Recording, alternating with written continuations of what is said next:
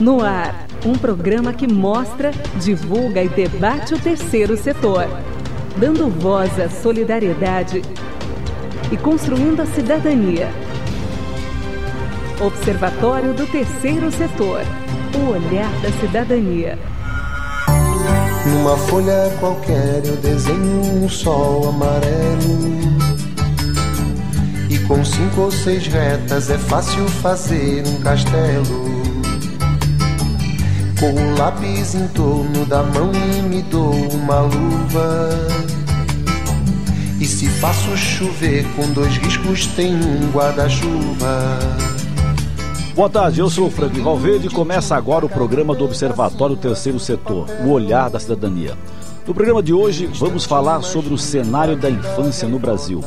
Segundo dados do relatório da Child Rights Now, o Brasil é o país com maior risco de violência contra crianças e adolescentes do mundo e cerca de 2 milhões e meio estão fora da escola.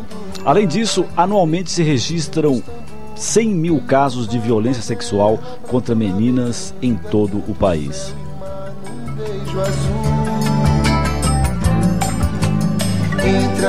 beijo Ao fundo, estamos ouvindo Aquarela, música de Toquinho, uma música que resgata a infância. E hoje, para falar sobre esse tema, nós temos duas convidadas. Nós eh, temos como convidada Marina Fragata, gerente de conhecimento aplicado na Fundação Maria Cecília Souto Vitigal. Boa tarde, Marina. Boa tarde, boa tarde a todos os ouvintes da Rádio Trianon. Eh, Marina, o, o que, que faz a Fundação Maria Cecília Souto Vidigal? Bom, a Fundação Maria Cecília Souto Vidigal é uma fundação ah, que foi criada em 1965, à época quando a Maria Cecília Souto Vidigal, que dá nome à fundação, faleceu eh, de um câncer infantil. Eh, à época, a fundação tinha como causa, então, o câncer e as doenças hematológicas infantis e já mais recentemente, há mais de uma década, a fundação se dedica ao desenvolvimento da primeira infância, que ainda é uma causa bastante invisível no Brasil e mais adiante a gente vai falar um pouquinho que é um período de extrema relevância para o desenvolvimento de cada indivíduo e também da sociedade, porque em termos de desenvolvimento cerebral e humano, né, é, a gente, as evidências científicas mostram que essa é uma janela de oportunidade para a gente investir para aquele indivíduo e na vida presente e futura é, ser bem sucedido. Perfeito, isso nós vamos desenvolver durante o nosso programa hoje. A nossa outra convidada é Gabriela Guida, gerente de projetos de São Paulo da Plan International. Boa tarde, Gabriela. Boa tarde, boa tarde aos ouvintes. É, o que que, é, qual que é o papel, o que, que realiza a Plan International? A Plan é uma organização internacional que tem 80 anos e aqui no Brasil já há mais de 20 anos. E o nosso foco é a defesa de direitos das crianças e adolescentes aqui no Brasil, mas com, com uma atenção muito especial aos direitos das meninas, né? Igualdade de oportunidade para as meninas. Perfeito, nós vamos desenvolver essa questão também no programa de hoje. E boa tarde, Maria Fernanda, Boa tudo tarde. bem? Tudo bem, Frank? Boa tarde, convidados. Boa tarde, ouvintes, internautas. Desculpa aqui, cheguei meio atrasada. Não, mas chegou a tempo. Imagina, brigar. Desculpa, viu, gente? Quem está quem tá no rádio, quem está ouvindo pelo rádio, não percebeu Não que você percebeu, chegou. né? Só quem Mas está os pelo internautas é, que aqui, você chegou imperdoável. não tem problema. Vamos lá. É, eu, eu divulguei os dados aqui que me parecem assim assustadores. Você é, ter esses dados que o Brasil é considerado o país de maior risco de violência contra crianças e adolescentes. E uma dessas violências, a gente pode considerar acho como- uma violência, não só a violência física, mas também uma violência nos seus direitos, é essa criança fora da escola. 2 milhões e meio fora da escola. Esses dados será que estão corretos? Porque isso é, é população de muitos países é, pequenos aí, é, né, né, Marina? Sim, é, na verdade, de fato, o Brasil tem um desafio de cobertura, né? A gente, é, lá na Fundação, inclusive, uma das nossas prioridades de atuação é a temática da educação infantil. E o Brasil, sim, tem um desafio bastante grande em termos de cobertura e, e acesso e qualidade. É, nós temos hoje uma meta do PNE, né, do Plano Nacional de Educação, que prevê que até 2024 o Brasil consiga atender ao menos 50% das crianças nas creches, né, então dos 0 a 3 anos, e 100%, essa meta já, enfim, o, o prazo já expirou, é, nas pré-escolas. A gente ainda está bastante distante, né? A gente sabe Muito. que as médias nacionais de atenção à creche estão aí por volta dos 27%. Existe uma disparidade muito grande entre as regiões brasileiras, né? Na região sudeste a gente tem uma maior cobertura, no norte e nordeste uma cobertura bastante menor. E ainda a pré-escola, que também é, o, o, a meta seria de uma cobertura de 100%, a gente não alcançou. Isso é alguma coisa bastante significativa, porque é, o acesso dessas crianças é, tem diferentes impactos, desde a vida da própria criança, do desenvolvimento dessa própria criança, até questões familiares mesmo, né? De permitir é, é, a mãe, por exemplo, ao pai, enfim, estar no mercado de trabalho. Então, de fato, isso é, é uma violação de um direito que está previsto né, legalmente no nosso sistema.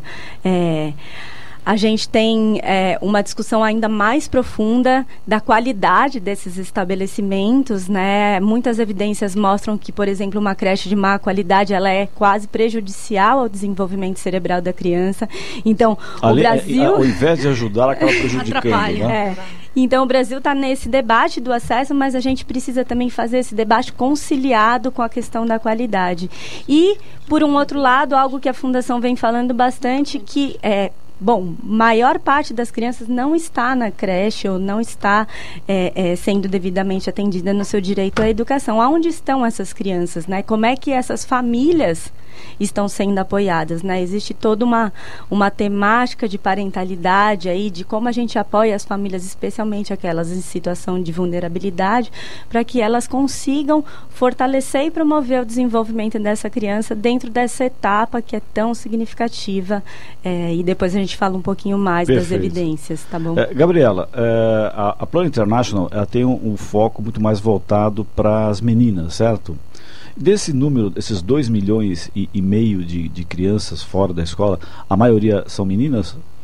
A gente não tem um, esse dado concreto, pelo menos eu desconheço, Marina. Acho que, que não Mas pela tem. experiência de vocês no trabalho do dia a dia Mas o que a gente vê, assim, né, que não tem a pesquisa embasando, mas Sim, as meninas, elas têm todo um histórico, né? Que desde pequenas, elas, por exemplo, em casa assumem de seis a sete vezes mais os trabalhos domésticos em casa do que os meninos. E isso vai desencadeando todo um ciclo, né? Principalmente nessas áreas rurais, mais vulneráveis, de casamento super cedo, né? O casamento é, infantil ou muito, muito antes do que se espera. É, isso também deixa ela mais propensa para a gravidez é, precoce e aí é todo um ciclo, né? Que ela não vai, ela vai acabar largando os estudos mais cedo, né? A Marina falou onde estão essas essas crianças. É, certamente as meninas já estão aí fazendo os trabalhos domésticos, casando muito cedo, engravidando, né? Isso a gente é muito fácil é, a gente confirmar quando a gente olha o mercado, os próprios cargos na política, né? As mulheres estão muito menos presentes. Acho que de uma certa forma ela repete o, o que ela vê em casa, né? Essa essa questão aí, se a gente for ver historicamente no Brasil, é, a mulher tem tem acontecido isso, né? Ou seja, ela acaba casando mais cedo do que o homem, acaba assumindo uma série de atividades no lar, acaba muitas vezes depois isso repercute até sendo a chefe, né? Da, da, da, da família, né? Que isso tem muito no, no Brasil hoje a, a mulher sendo a, a cabeça da, da, da família, a responsável pela, pela situação. E sozinha, né? É, Acho que até, até a, a, a, compartilhada, né? A família, né? a, a, direção da família compartilhada, mas não, no caso ela sozinha que tem que assumir e levar adiante. É, eu quero dar um recado aqui para os internautas que é, a, a rede tinha caído, mas voltou agora. Então agora se vocês já podem nos acompanhar aqui tranquilamente aqui pela, pela, pela pela, pelo Observatório Terceiro Setor, aí no, no Facebook e pela Rádio Trianon, tá tranquilo, o pessoal tá ouvindo aí, curtindo o nosso programa Observatório do Terceiro Setor. Maria Fernanda, como é que a pessoa faz para poder enviar questões aqui para o Observatório Terceiro Setor? Opa, é super fácil, pelo nosso WhatsApp, 11 95077 1295, vou repetir, 11 95077 1295, ou pelos telefones aqui da rádio, coloca o 11 quem está fora de São Paulo, 3289 3580, 3500 11 3253 4845 aqui pelo Facebook. Manda sua perguntinha, tô aqui acompanhando. O, que você falou é muito triste, reflete os números. O, país, o Brasil é o quarto país em casamento infantil no mundo. E é, o quinto em feminicídios, né? Que triste. É muito triste e, e é isso, né? Saber que às vezes a gente tá em São Paulo, isso é uma realidade muito distante pra gente, todo esse ciclo que eu tava contando, né? Então a gente já vê mulheres em posição de liderança, a mulherada tá trabalhando, tá nas empresas, você fala, poxa, parece que não tá falando da mesma coisa, né? Mas o Brasil é um país gigante e esses dados afetam, sim, muitas partes do nosso país e, e que pra gente até é difícil de imaginar estando em São Paulo e vendo uma realidade que nem sempre condiz com essa, né? Sim, o observador Observatório fez várias matérias sobre casamento infantil e muitos comentários. Ah, é mentira, imagina, isso é crime, que absurdo. É, os brasileiros desconhecem o próprio país. Tanto que 47,8% das crianças vivem na pobreza aqui no Brasil. Quase metade das crianças estão na linha da pobreza. E as pessoas ainda, ah, não, viajando, imagina, mentira. Ah, é muito grave a infância aqui no Brasil. As crianças sofrem demais. Fora o abuso infantil, que também foi outra matéria que a gente lançou, que deu super repercussão que metade das crianças abusadas sexualmente tem de 1 a 5 anos. Sim. É, é, acho... é, o dado que foi dado pela Child Rights Now é de 100 mil casos de violência sexual contra as meninas é, em todo o país. Né? Esse é um número absurdo que nós vamos desenvolver durante o programa. Mas agora nós vamos ouvir a ONU News, nossa parceira de conteúdo do Observatório Terceiro Setor, com a reportagem alto consumo de carne e laticínios no Ocidente sustenta aquecimento global, diz estudo. E quem traz essa informação para nós é Ana Paula Loureiro, direto de Nova York. O novo relatório das Nações Unidas sobre o uso da terra e as alterações do clima defende que o alto consumo de carne e laticínios no Ocidente sustenta o aquecimento global. O estudo Mudanças Climáticas e Terra, um relatório especial do IPCC, foi lançado esta quinta-feira em Genebra. De acordo com a pesquisa do painel intergovernamental da ONU sobre mudança climática, se a Terra for usada de forma mais eficiente, poderá reservar mais carbono emitido pelos seres humanos. O estudo destaca que a Terra já está sob crescente pressão humana e a mudança climática aumenta essas pressões. Ao mesmo tempo, para se conseguir manter o aquecimento global abaixo dos 2 graus Celsius, deve haver uma redução das emissões de gases de efeito estufa em todos os setores. Nesta pesquisa trabalharam 107 cientistas, sendo a primeira vez em que o órgão da ONU envolveu vários autores de países em desenvolvimento. O documento destaca que uma mudança para uma dieta baseada em vegetais pode ajudar a combater a mudança climática e, além disso, mais pessoas poderiam ser alimentadas com um menor uso da terra e a diminuição do consumo de carne. O relatório aborda temas como fluxo de gases de efeito estufa em ecossistemas terrestres, uso da terra e seu manejo sustentável em relação à adaptação e mitigação da mudança climática, desertificação, degradação da terra e segurança alimentar. De acordo com o estudo, o uso da terra pelos seres humanos afeta diretamente mais de 70% da superfície terrestre global e livre de gelo. Da ONU News em Nova York, Ana Paula Loureiro. Essa realidade, ela está aí todos os dias para nós comprovarmos. A gente vê cada dia mais o, o clima está sendo uh, temperaturas cada vez mais altas e muitos governos, não só aqui na, no hemisfério sul, né, e no, mais, no maior país do hemisfério sul, como também em outros países, dizem que isso é ficção. Isso não é ficção e é importantíssimo que as pessoas atentem para esse fato. Marina, você queria fazer um comentário ainda a respeito da, da, da, do que a Maria Fernanda havia dito dos dados sobre as crianças. É, bom, a Maria Fernanda trouxe esse dado né, chocante de que há uma alta prevalência de abuso na idade de 1 a 5 anos e também muitas crianças né, em situação de extrema vulnerabilidade e vulnerabilidade no Brasil. É, o que as evidências científicas mostram, e essas coisas são bastante bastante mais recentes, é que antigamente a gente achava que o desenvolvimento da criança era apenas uma questão genética, né? Do que ela herdava em termos de genes dos seus é, é, progenitores. Hoje, o que a neurociência comprova é que, na verdade, o desenvolvimento da criança e a arquitetura do cérebro e as habilidades que ela vai ter dependem, claro, da carga genética, porém das experiências que ela vivencia ao longo da vida, em especial nesses primeiros seis anos que são considerados uma janela de oportunidade. Por que, que é importante dizer isso? Porque nesse período a gente tem é, a exposição da criança a experiências positivas e isso fortalece o desenvolvimento. Porém, se a criança vivencia situações de adversidade, vulnerabilidade, abuso, isso pode prejudicar o seu desenvolvimento cerebral e, portanto, impactar nela na vida criança, mas com efeitos até a vida adulta. A gente chama isso de estresse, a gente não, né? A ciência de estresse tóxico, ou seja, o que esses estímulos negativos, persistentes, é, é, desdobram na criança, é, podem impactar negativamente seu desenvolvimento no presente e no futuro. E aqui no Brasil a gente tem, infelizmente, dados bastante alarmantes de quais experiências essas crianças estão vivendo é, nessa primeira infância.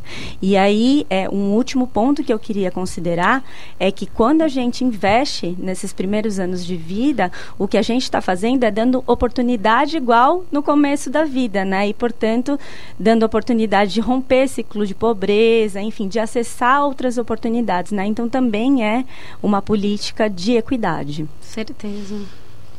Bom, eu vou chamar o intervalo, mas antes eu tenho um recadinho para os ouvintes. Estamos na Rádio FM com o programa Olhar da Cidadania, transmitido na Rádio USP toda quarta-feira, às 5 horas da tarde. São Paulo 93,7 FM, Ribeirão Preto 107,9 FM, ou pelo site jornal.usp.br barra rádio. Voltamos logo rapidinho no intervalo, a gente já volta com pergunta do ouvinte pelo WhatsApp. Quer ficar por dentro de tudo o que acontece no terceiro setor e ainda ter acesso a todos os nossos programas? Acesse o nosso portal observatoriotercetor.org.br. Observatório do Terceiro Setor, o olhar da cidadania.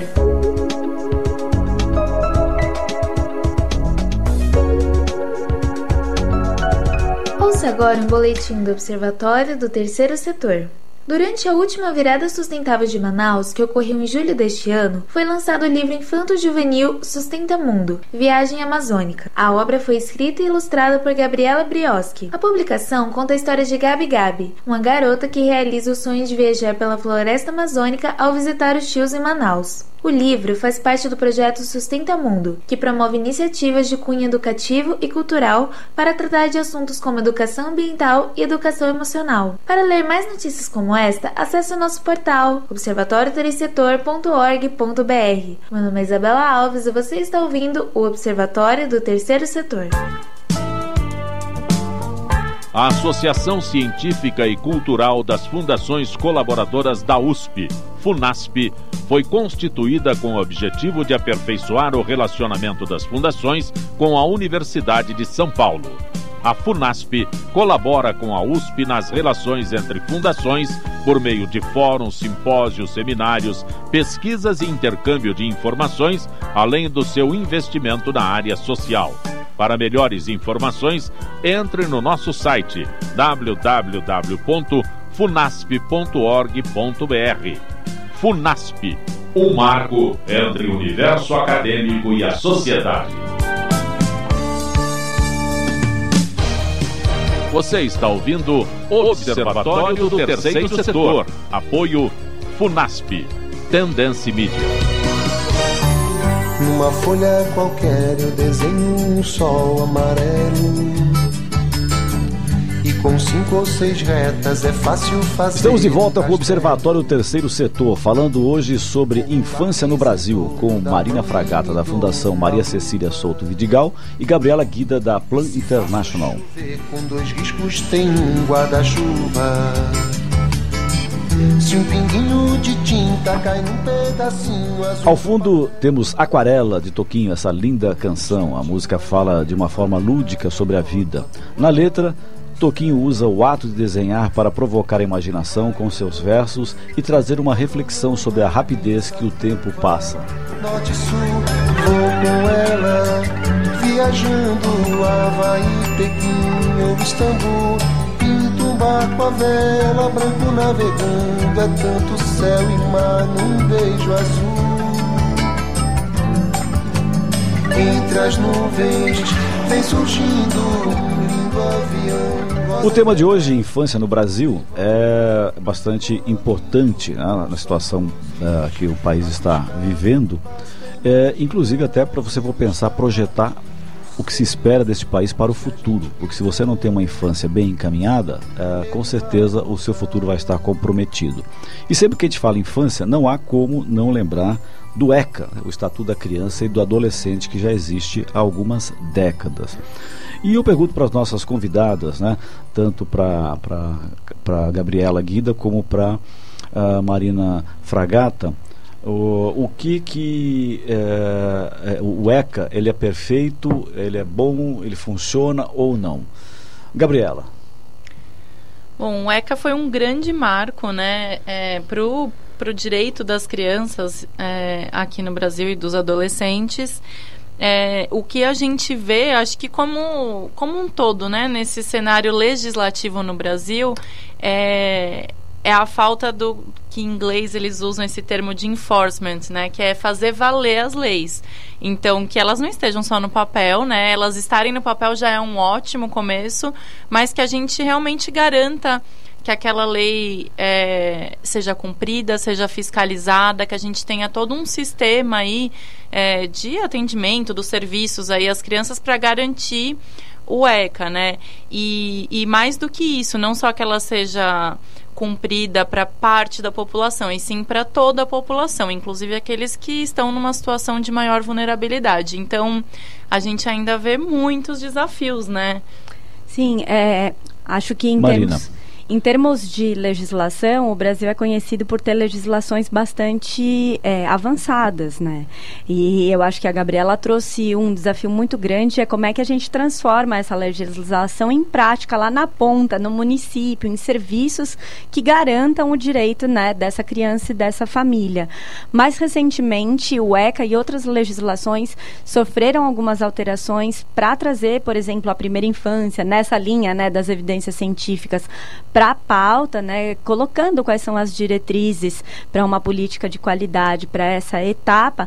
E a gente sabe que muitas coisas, claro, o Brasil conseguiu avançar, mas muitas coisas ainda estão bastante a desejar. Por exemplo, hoje, se você perguntasse aqui para a gente qual é o orçamento que é investido é, em primeira infância no Brasil, a gente não tem essa resposta é, de uma forma objetiva, né? Porque a gente tem um desafio de conseguir, até em termos de controle social, olhar para o orçamento público e saber de fato qual é o investimento que está sendo feito e realizado é, nessa primeira etapa da vida. É, em termos de direitos, tanto a Constituição, o ECA, o Marco Legal falam que a criança tem prioridade absoluta, né? E, mas na prática, essa prioridade absoluta no acesso aos serviços ainda está muito distante. Eu estava olhando aqui, você falou, nossa, mas será que 2 milhões e meio de crianças estão fora? Esse dado está correto? Eu acho que esse dado é ainda maior. Porque nós temos é, mais ou menos 20,6 milhões de crianças de 0 a 6 anos no Brasil e nós temos aproximadamente 27% delas na creche, ou seja, um pouquinho mais de um quarto desses 20 milhões. Então, uh, a depender da etapa, Correto. a gente tem um acesso ainda é, mais restrito, né? É, o Brasil sofre dessa coisa que já se dizia já nos anos 80, né? O Brasil tem lei, é, lei que cola e lei que não cola, como se lei fosse adesivo para colar ou não, né? é, ela tem que ser cumprida, né? Eu acho que na verdade esse, esse é o problema. Leis ótimas ou boas, né? não digo ótimas, boas, mas que não são cumpridas. Maria Fernanda, Bom, os nossos ouvintes e as nossas ouvintes já estão já. enviando questões Primeiro eu quero agradecer a audiência de São Paulo, Bahia, Paraná, Rio de Janeiro, Minas Gerais, Ceará, Rio Grande do Norte, Rio Grande do Sul, Paraíba, Rondônia, Pernambuco. Se esqueci alguém, pode enviar aqui pelo Face, que a produção vai me atualizando toda hora aqui. Muito obrigado a vocês todos, todo o Brasil, aqui Obrigada de São Paulo. pela né? audiência. Né? pela audiência. A Ana Cristina, do Butantã, existem muitas crianças vivendo e usando drogas na Cracolândia. Por que ninguém toma alguma atitude e recolhe essas crianças? E o ECA? É. Eu acho que essa questão. Obrigada, Ana Cristina, pela pergunta. É, óbvio, nós não somos especialistas nesse tema, mas obviamente a questão das drogas é, é um desafio enorme, tanto aqui para São Paulo quanto para diferentes regiões do Brasil. E eu acho que é um desafio que tem multicausas, né? É, e de. É, difícil resolução, né? Não é assim, ah, bom, faz isso e está resolvido o problema. Sim, né? porque até você retirar a criança da família, uh, você vai ter outro problema, Existe né? outro impacto. a questão de vínculo. Pois é, família. que era esse um ponto, um dos pontos que a gente fala bastante, né? Dentro dessa questão das experiências que você vive, a questão do vínculo, do afeto, das relações é, familiares, de ter um adulto de referência ao lado dessa criança são extremamente relevantes. Então a gente não pode simplificar as questões de tira, né, da família e pronto, resolveu a questão. Acho que as soluções são um pouco mais complexas. Até porque as instituições no Brasil é, que, digamos assim, as palavras horrorosas, que recolhem essas, essas crianças, ou que encaminham essas crianças, também não são exemplo de integração e de, de, de, de, de escola para elas, né? Eu vou dar uma de advogado do diabo aqui, mas e os pais que estão lá se drogando, abandonando essas crianças? Porque a maioria dos casos, assim, são os pais que estão lá se, se drogando, desculpa, largam as crianças lá e as próprias crianças começam a usar drogas. Então, a gente fez uma matéria, inclusive, há um tempo atrás, e foi um repórter lá, ele falou que tinha crianças de 11, 12 anos. Essas crianças com como, qual a atitude que o governo, prefeitura, alguém poderia tomar alguma atitude, ah, tendo, sendo os pais, então, perfeito, perfeito juízo, não tem juízo, não tem, estão drogados, como eles vão ter, olha, meu filho, eu sei que eles têm o poder pela criança, claro, o poder pátrio, mas não tem condições nenhumas de cuidar. Não só essa questão das drogas que eu acho que é extrema, né? Mas outras que envolvem negligência de cuidados, enfim. É, sim, a gente tem um, um serviço, né, para olhar para isso, que é a questão do, dos conselhos tutelares. E aí, é, mas como a Marina trouxe, essa situação, especialmente né, das drogas, a, a ouvinte trouxe a questão da Cracolândia, é complexa. Eu acho que ela envolve. A gente sabe que tem vários serviços atuando lá, desde conselho tutelar a outros. E, e de fato é, é um desafio endereçar isso ainda em São Paulo. É, eu acho que também a gente tem que ter muito cuidado, porque não são, assim, a, a fórmulas mágicas que se encaixam uhum, a 100% do, dos, dos desafios, né? A, a partir da perspectiva da criança, essa criança, dentro dos seus direitos, ela tem que ter, ser tratada dentro da sua individualidade, né? Então, é, é uma questão, além de complexa, multicausal, que precisa, de fato, ser olhada caso a caso, de de qual é o melhor provimento naquela situação, né? Será que é a ruptura do vínculo? Porque isso também causa, é, pode causar, né, prejuízos a essa sim, criança. Sim, aí a criança, além de estar é. tá, tá na rua, vai ter outros problemas ainda é. para ser caminhado. Nós temos mais algumas questões dos nossos ouvintes? Temos. O Pedro Luiz de Caieiras. Qual é a punição para quem coloca os filhos vendendo balas no semáforo? Vocês têm essa... Obrigada, Pedro, pela pergunta. Vocês so, so, não são advogadas, né? Eu não sou.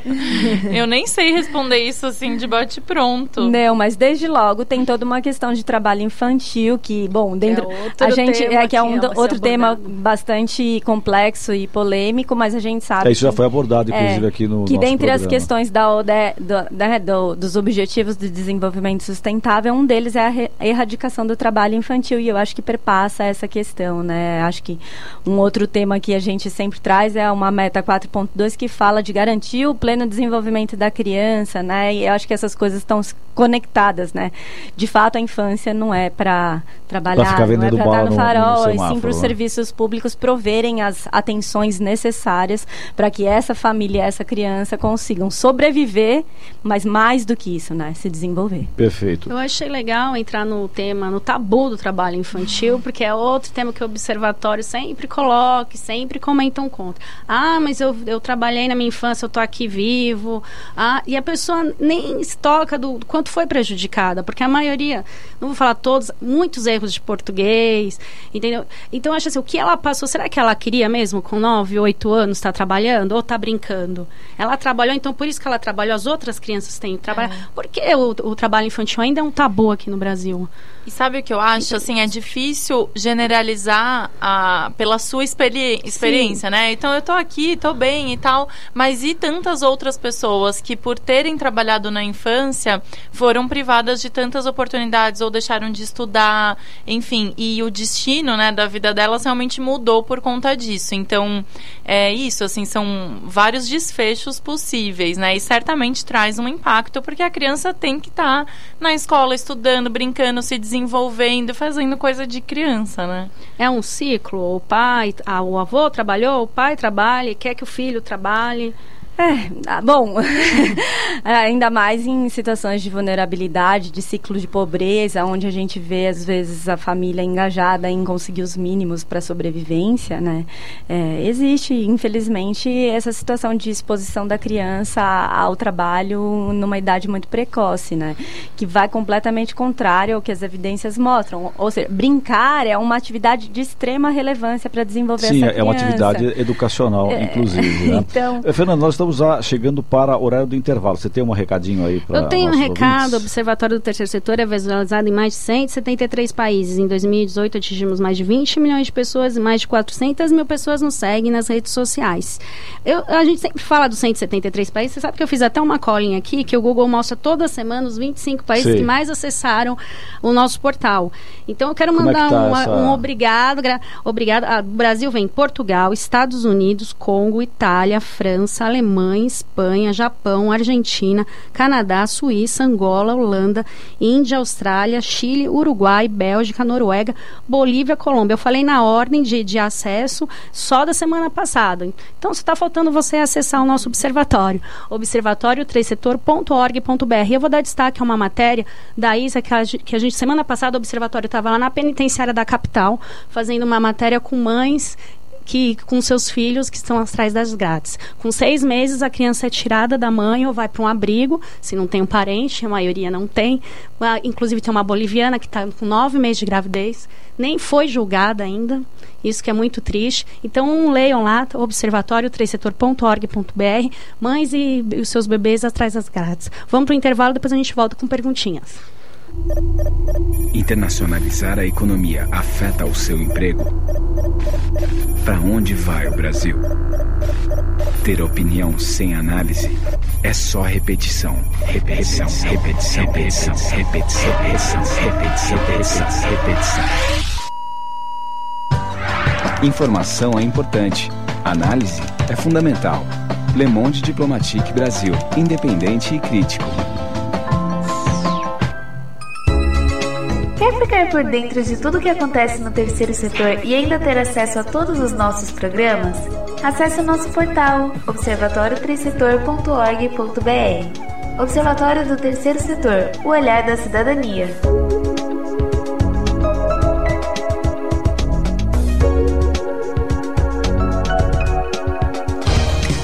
Você está ouvindo Observatório do Terceiro Setor. Apoio FUNASP. Tendência Mídia. Agora pode tomar banho.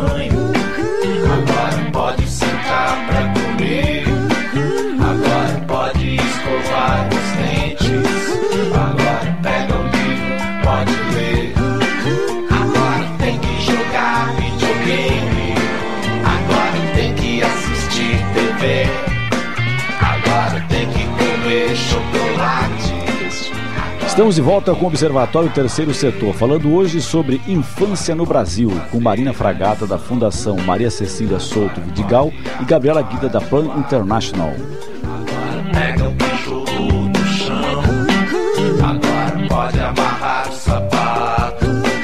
Estamos ouvindo ao fundo a música Pequeno Cidadão com Antônio Pinto e Arnaldo Antunes. A música fala sobre cidadania para a criança. A letra diz que se deve cumprir os deveres, como fazer lição, escovar os dentes, para se ter os seus direitos, como brincar e comer doces.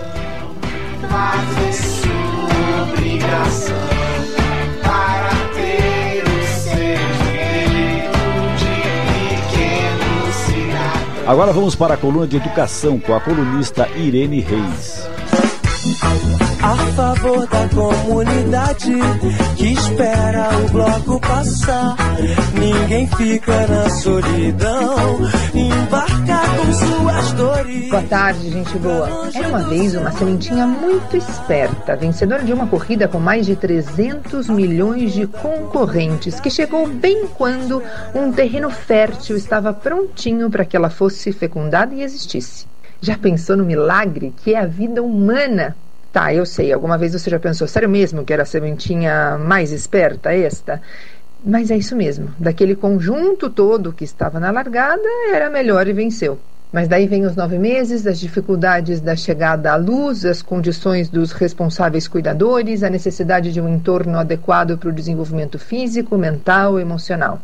Está pensando na quantidade de variáveis? Este ser humano é dependente e vulnerável, diferentemente de outros animais.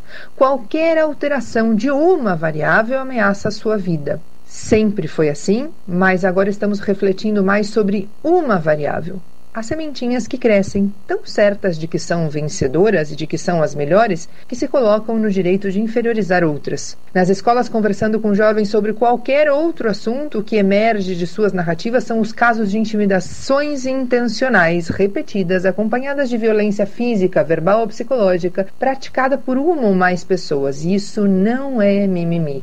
Há que se acolher o agredido e o agressor, ouvir todos os envolvidos para que aprendamos a cuidar das relações cuidar de toda sementinha com amorosidade. A infância não pode ser cenário para violências, evasão escolar, suicídios, homicídios, tendo o bullying como causa. Não se trata de criminalizar, mas de acolher e educar preventivamente. Desafio. Num país que tem metade de sua população infantil em situação de pobreza e nem sequer entende o que é isso, ainda precisamos avançar para a compreensão das pobrezas emocionais. Eu sou Irene Reis dos Santos, da comunidade Reinventando Educação, e te convido a ler mais sobre este assunto em minha coluna no Observatório do Terceiro Setor. Abraço. A favor da comunidade. Uma bela coluna da professora Irene Reis, né? Ela tratou muito bem essa questão e levantou um tema aqui que eu quero desenvolver com, com vocês, com você, Marina, e com você, Gabriela. É, ela falou essa questão do bullying, né? E hoje em dia não deveria, mas as crianças estão é, nas redes sociais, né? muitas delas já estão no Facebook, estão com o seu WhatsApp, enfim, e isso acaba às vezes repercutindo da maneira às vezes como elas não, não, não têm, digamos, elas não são educadas para trabalhar com, com essas redes sociais, acabam às vezes entrando no chamado bullying. Como é que vocês veem essa questão, uh, Gabriela? É, a gente tem falado muito de bullying aí, é, não só no terceiro setor, né? Mas acho que todo mundo que tem filhos tem falado muito disso e do quanto ele, ele é prejudicial para a criança, né? Porque ele vai é, fazendo a criança, acho que a Irene trouxe isso muito bem, né? Se sentir inferior e isso vai atrapalhando toda, todo o desenvolvimento dela. E, e por outro lado, né, como você tem colocado aí o, um pouco os contrapontos, que às vezes o pessoal fala, poxa, mas isso não é besteira, que eu também escuto muitos comentários desses, ah, né? Ai, a gente sempre teve isso quando era pequeno e tá todo mundo aqui, então é, isso é muito importante, assim, acho que a gente ainda tá no momento de, de ajudar as pessoas é, a entenderem o que é o isso, bullying, é verdade, né? É, é, ter, antigamente também tinha, tá? Só que não se dava a devida importância, porque também para quem sofreu bullying, tá? é, sabe o peso e o terrível que foi isso. Digo eu que quando moleque eu passei por bullying também, eu sei o que, que, é isso. Né? Acho que todos nós. Né? E isso às vezes marca, porque você, você acaba, né? você sofre, a criança sofre. É que não se dava importância. Ah, isso é normal, tal. Besteira, Mas hoje né? em dia, claro, acho que a gente evoluiu nesse aspecto. É, Bom, de né? perceber, né? de perceber. Claro que as redes sociais ampli, ampliaram, ampliaram. Né? ampliaram essa questão do bullying. O sofrimento é. nunca é normal, né? Não, e eu acho que o fato de dar visibilidade é isso, não é que não existia, né? É que agora a gente está lidando com essas questões de uma maneira é, a, a, a, trazer para a luz, né? E mostrar que isso tem impactos e que isso precisa ser trabalhado e prevenido. É, uma das coisas que eu fiquei refletindo aqui quando a gente estava falando de bullying e até um pouco da música, né? Que, que deu abertura aqui a esse bloco, é que dentro das questões que a gente estava falando da parentalidade, de como as famílias ou do adulto de referência, que às vezes não necessariamente é o pai e a mãe estão lidando com essa criança, uma das questões de extrema relevância é a questão de trabalhar os limites, né? Também Sim. faz parte é, do processo de criação, de desenvolvimento, é, a questão dos limites. E eu acho que a gente está num momento muito desafiador, porque como faço, né?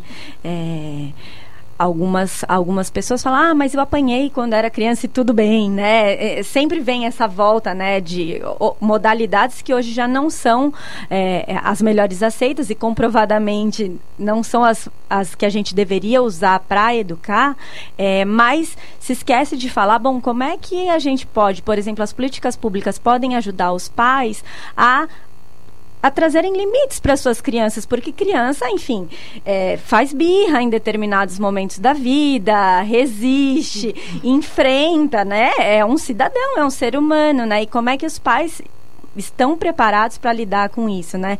E eu acho que os desdobramentos, né, é, de quando a gente vá, vai perdendo, né, o limite dessas situações, é que a gente vai dando ensejo para bullying, né, para todas essas questões abusos, aí, para todas abuso, essas é questões que a gente e acho que são questões que são trabalhadas na rotina da família, mas não individualmente por ela, né? É, a gente fala que para criar uma criança é preciso uma comunidade, uma vila, né? Não é só o pai dúvida. e a mãe. É. E nós estamos é, tendo mais algumas questões dos nossos ouvintes e internautas. É, eu acredito que é importantíssimo ah, os pais nesse sentido, porque as crianças ainda estão em desenvolvimento. Eu sou mãe de duas meninas, uma de 10 uma de 8. Eu sempre falo, olha, não, fa não faço o que não, não façam com, um, que não gostaria que fizessem com você. Se você vê alguém xingando um amiguinho, chama a coordenadora, toma atitude. Já, já aconteceu da minha mais velha 10 anos e chamar a coordenadora por causa de que um amigo estava sofrendo bullying. Eu acho que os pais têm que, têm que orientar e não tem que passar esse negócio que é, não tem nada normal. Sofrimento nunca é normal. Isso é muito triste. Eu já ouvi também gente falar, ah, mas é, tem que passar, tem que ir para a vida, tem que, tem que a criança tem que apanhar para ver o que é o mundo. É uma, uma extrema besteira. É. Bom, mas vamos para a pergunta dos ouvintes. O Diego Henrique, obrigada, Diego, pela pergunta. Os conselhos tutelares não estão defasados? Muita burocracia não afasta o estado das famílias? Vamos lá. Olha... Bom, eu não tenho dados para dizer se estão defasados ou não, mas sim dados para dizer que os conselhos tutelares desempenham um papel importante na sociedade e que, obviamente, é, fazem parte de uma estrutura de garantia de direitos que precisa funcionar para que todos aqueles direitos do ECA, do Marco Legal, enfim, das, dos direitos da criança sejam plenamente é, cumpridos, né? Então, não, a gente não tem dados objetivos, eu não sei se vocês Gabriela, têm. você tem esses dados? Não tem. A, Plan, a Plan International tem? Não tem, não, não trabalha. Sobre, né, se de fato os conselhos estão funcionando, defasados, a gente não tem essa informação aqui. São é que é um universo tão en enorme, né, que é difícil às vezes você abarcar todas é essas questões. Como são formados os conselhos? É, por concurso? Né, ah, existe, enfim, existe o provimento lá dos conselheiros tutelares eu, eu não tenho, assim, a, a toda a atualização Sim. de como acontece esse processo, mas é um processo que inclui Acho a participação da sociedade, é, via Estado, eleição e etc, né?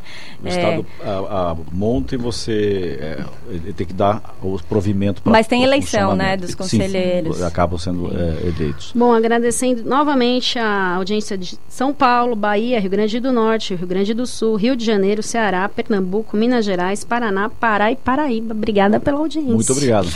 Tatiana Gonçalves de Tu, o aumento da pena para quem explora as crianças no Brasil seria a solução para a diminuição do abuso infantil? E aí? Será que resolve essa questão de aumentar a pena ou precisaria ter política de Estado? Que é que eu sempre coloco. Vamos Isso lá. Pode ser um caminho, mas não sozinho, né? Então a gente sabe que a questão da punição, tanto em aumento de tempo, enfim, como outros tipos de, de punições, ela, ela sim, ela reforça o quanto o Estado está olhando aquele assunto com seriedade. E, mas por outro lado, tem toda uma outra questão envolvida, né? Estava falando aí de abuso infantil que é a gente garantir que a criança esteja na escola, garantir que a gente forme aí, principalmente nesse recorte de gênero, né? Porque as meninas são as mais afetadas, que a gente empodere meninas, que a gente tenha campanha sobre isso. Então tem todo um, um sistema, a gente costuma dizer que só a lei né, por si só, dificilmente ela vai é, influenciar uma mudança de comportamento. A gente combina isso com educação, com campanha. E com políticas públicas, é isso, né, de prevenção de alta eficácia. Uma das coisas que a gente tem pouco aqui no Brasil é a avaliação das nossas políticas públicas para saber o impacto delas. E né? a continuidade, né? Porque entra governo, muda governo. Aí acabou, né? É, é, como se não existisse nada. Acho que essa é a grande diferença do Brasil para a Europa, por exemplo. Né? Que, por exemplo, é, é, iniciou um governo, seja ele de direita ou de esquerda, ele está implementando uma política que é uma política, é, é nunca é pensada em quatro anos, é pensada sempre em 10, 15, 20 anos. Né? Mudou, essa política continua, porque é uma política de Estado, não é uma política de governo. Né? O Brasil faz muita confusão entre Estado uhum. e governo. Nós temos mais algumas questões dos nossos internautas e internautas. Ma mais questões. A Carla Kitamura, obrigada, Carla, pela participação. Ela, ela responde aqui: os conselheiros tutelares são eleitos. Haverá eleição no dia 6 de outubro em todo o território nacional. Olha obrigada, aí, Carla, ó, pela informação. Boa, boa, informação, boa lembrança. E é importante também uma outra questão, né? É, as pessoas participarem dessa eleição, né? saber qual que é a proposta desse conselheiro e apoiar os, os conselheiros que tenham as melhores propostas. Né? Porque o que acontece? Às vezes as pessoas não participam. Eu mesmo digo, eu, eu, raramente participo de, dessas eleições, né? Até faço aqui o meu minha culpa. Eu, Mas é, as pessoas devem participar e eleger aquelas pessoas que têm uma proposta para desenvolver, não só para ter o carguinho que é conselheiro. Exato. Sabe que originalmente o, o conselheiro tutelar, né? Essa função foi concebida é, pensando em pessoas líderes da, comunitários, né? Do território que pudessem ter esse olhar de cuidado para todas as crianças e famílias ali da região. Então, acho que resgatar um pouquinho isso, né? A função do conselheiro tutelar e ter isso em mente na hora de votar. Perfeito. Mais alguma questão, Fernanda? Rogéria Sintra, obrigada. Rogéria de Santana, obrigada pela pergunta, Rogéria. Brincar com celular, tablet, computador é prejudicial para a criança pequena? É, é o tema do momento. É, é bastante polêmico, mas existem evidências que falam do tempo de exposição dessa criança e, claro, quanto mais nova a criança, o que as pesquisas mostram é que o ideal é que menos exposição, e se possível nenhuma, né, logo no na, um, dois aninhos, ali que isso é, é, ajudaria a criança a se desenvolver, porque na verdade o que a gente sabe é que o desenvolvimento da criança ele vem a partir da interação com outro adulto, com outras crianças, com o meio, né? E quando ela está ali no celular, é óbvio, é, é óbvio, ela está recebendo algum tipo de estímulo. Mas é diferente desse estímulo permeado de afeto que promove o seu desenvolvimento. Então, é claro, é um tema hiper polêmico, é, mas é isso, né? Um investimento nessa interação positiva desse adulto com a criança, ou da criança com outras crianças, com a comunidade, possivelmente é bastante mais promotor do desenvolvimento do que as telas, né? Gabriela, como é que você vê essa questão? É, eu é, compartilho bastante da visão da Marina, assim, e por outro lado, também a gente ouve as famílias contando, né? O nosso estilo de vida atual é quase impossível que a criança não tenha algum acesso. Então, é importante também olhar pelo outro lado que o, o celular ele pode sim, né, demonizar ele, ele pode sim trazer alguma influência positiva, se é, dependendo da atividade que a criança está fazendo ali no celular, se for algo super educativo. É, então não é que ele é, é, assim, ele só vai trazer coisas ruins, mas claro que o tempo que a criança fica, né, isso que é, é o problema. A gente tem visto que elas estão ficando muito tempo no celular, né, isso está reduzindo muito as interações, então aí que está o problema. É verdade. Preferencialmente acompanhada, né? né? Se a criança está numa tela, mas ela está eventualmente acompanhada né, pelo, pelo um adulto e usando aquilo como uma ferramenta de interação, talvez isso seja é não melhor babá eletrônica, que... né? Exato. Mas os pais podem ser responsáveis, porque eu vejo muito, muitos adultos assim, ó, no celular, nem olha para o lado. Então a criança vê o adulto. A minha filha, inclusive, já me chamou a atenção. Mamãe, só fica no celular. Eu falei, nossa, parou, né? É verdade. É. Uma criança de 10 anos chamando a atenção. Porque realmente tem joguinhos, tem bem interativos. Minhas filhas sabem muito muito mais. Se ela tem coisas assim, ah, como tirar foto da tela, é para aí, mãe, já sei. Pá. Então, eh, desenvolve. Mas os pais, esse, esse abuso de levar o celular para tudo quanto é lugar, levar o celular para escola, uh, po, os pais podem é, interferir nisso? A criança pode se espelhar no pai de ficar no celular?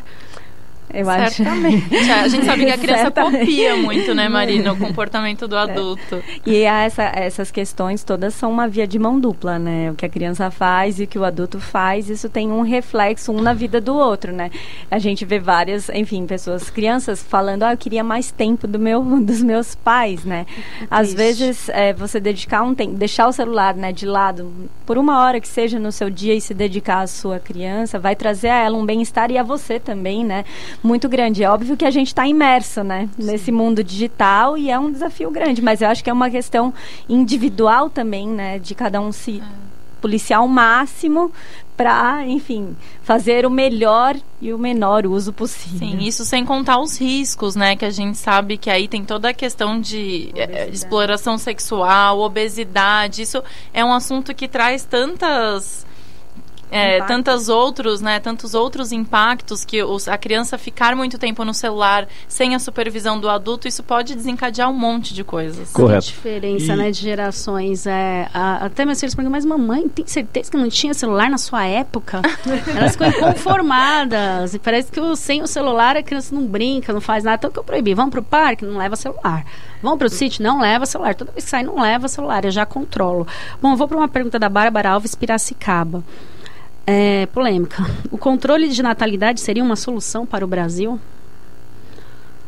Não tenho dados objetivos para responder essa pergunta. É complicado. né? É, é, Países que adotaram o controle, a o controle da natalidade estão revendo Sim, se funcionaria Porque ou não. uma pa- então, uma parte do crescimento dos países também depende do crescimento da sua população. Não tenho dados para responder essa pergunta, mas assim, acredito que essa questão de toda um planejamento familiar é importante, enfim, para qualquer sociedade, né? Agora, planejamento é diferente, né, dessa dessa proposta. então. Perfeito. Marina, Gabriela, Fernanda.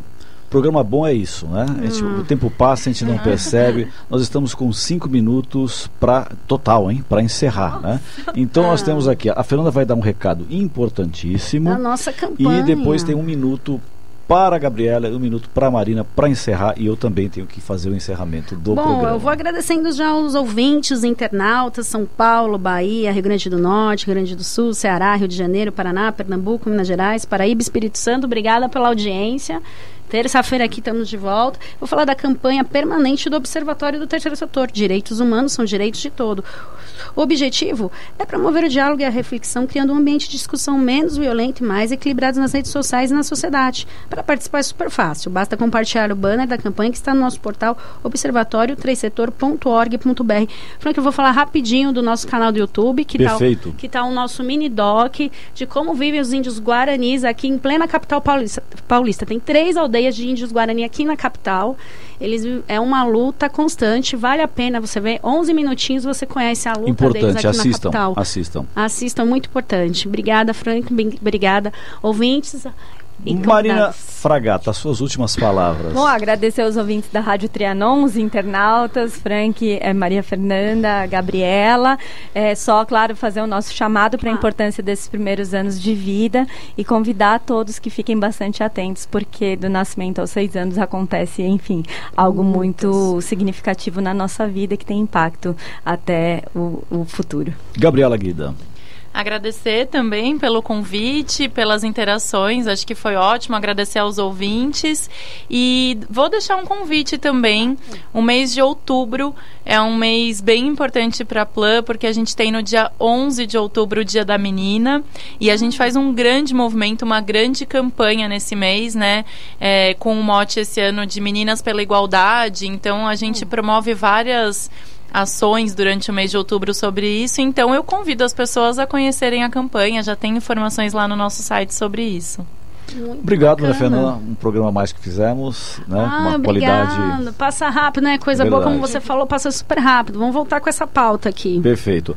O Observatório Terceiro Setor está terminando. Agradeço a presença de Marina Fragata, gerente de conhecimento aplicado da Fundação Maria Cecília Souto Vidigal. E também Gabriela Guida, gerente de projetos de São Paulo da Plan International. Este programa foi produzido pela equipe do Observatório do Terceiro Setor. Coordenação técnica Sérgio Souza. Trabalhos trabalhos técnicos o grande Cléo Rodrigues. Na próxima terça, às 14 horas, o Observatório Terceiro Setor irá abordar o tema ética no terceiro setor. Importantíssimo. Super. Nós ficamos por aqui, sempre na luta de uma sociedade mais justa, solidária, sustentável e tolerante.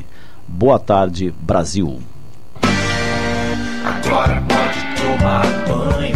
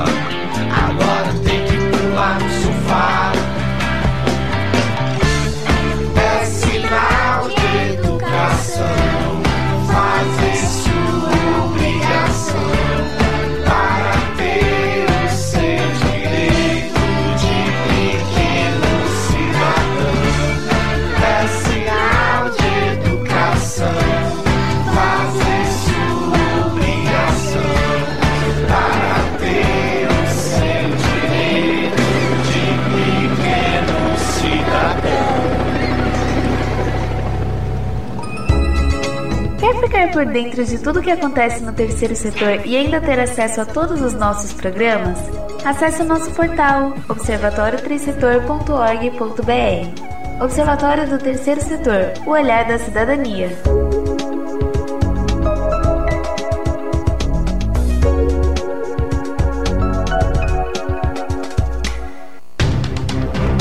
Um programa que mostra, divulga e debate o terceiro setor dando voz à solidariedade e construindo a cidadania. Observatório do Terceiro Setor o olhar da cidadania.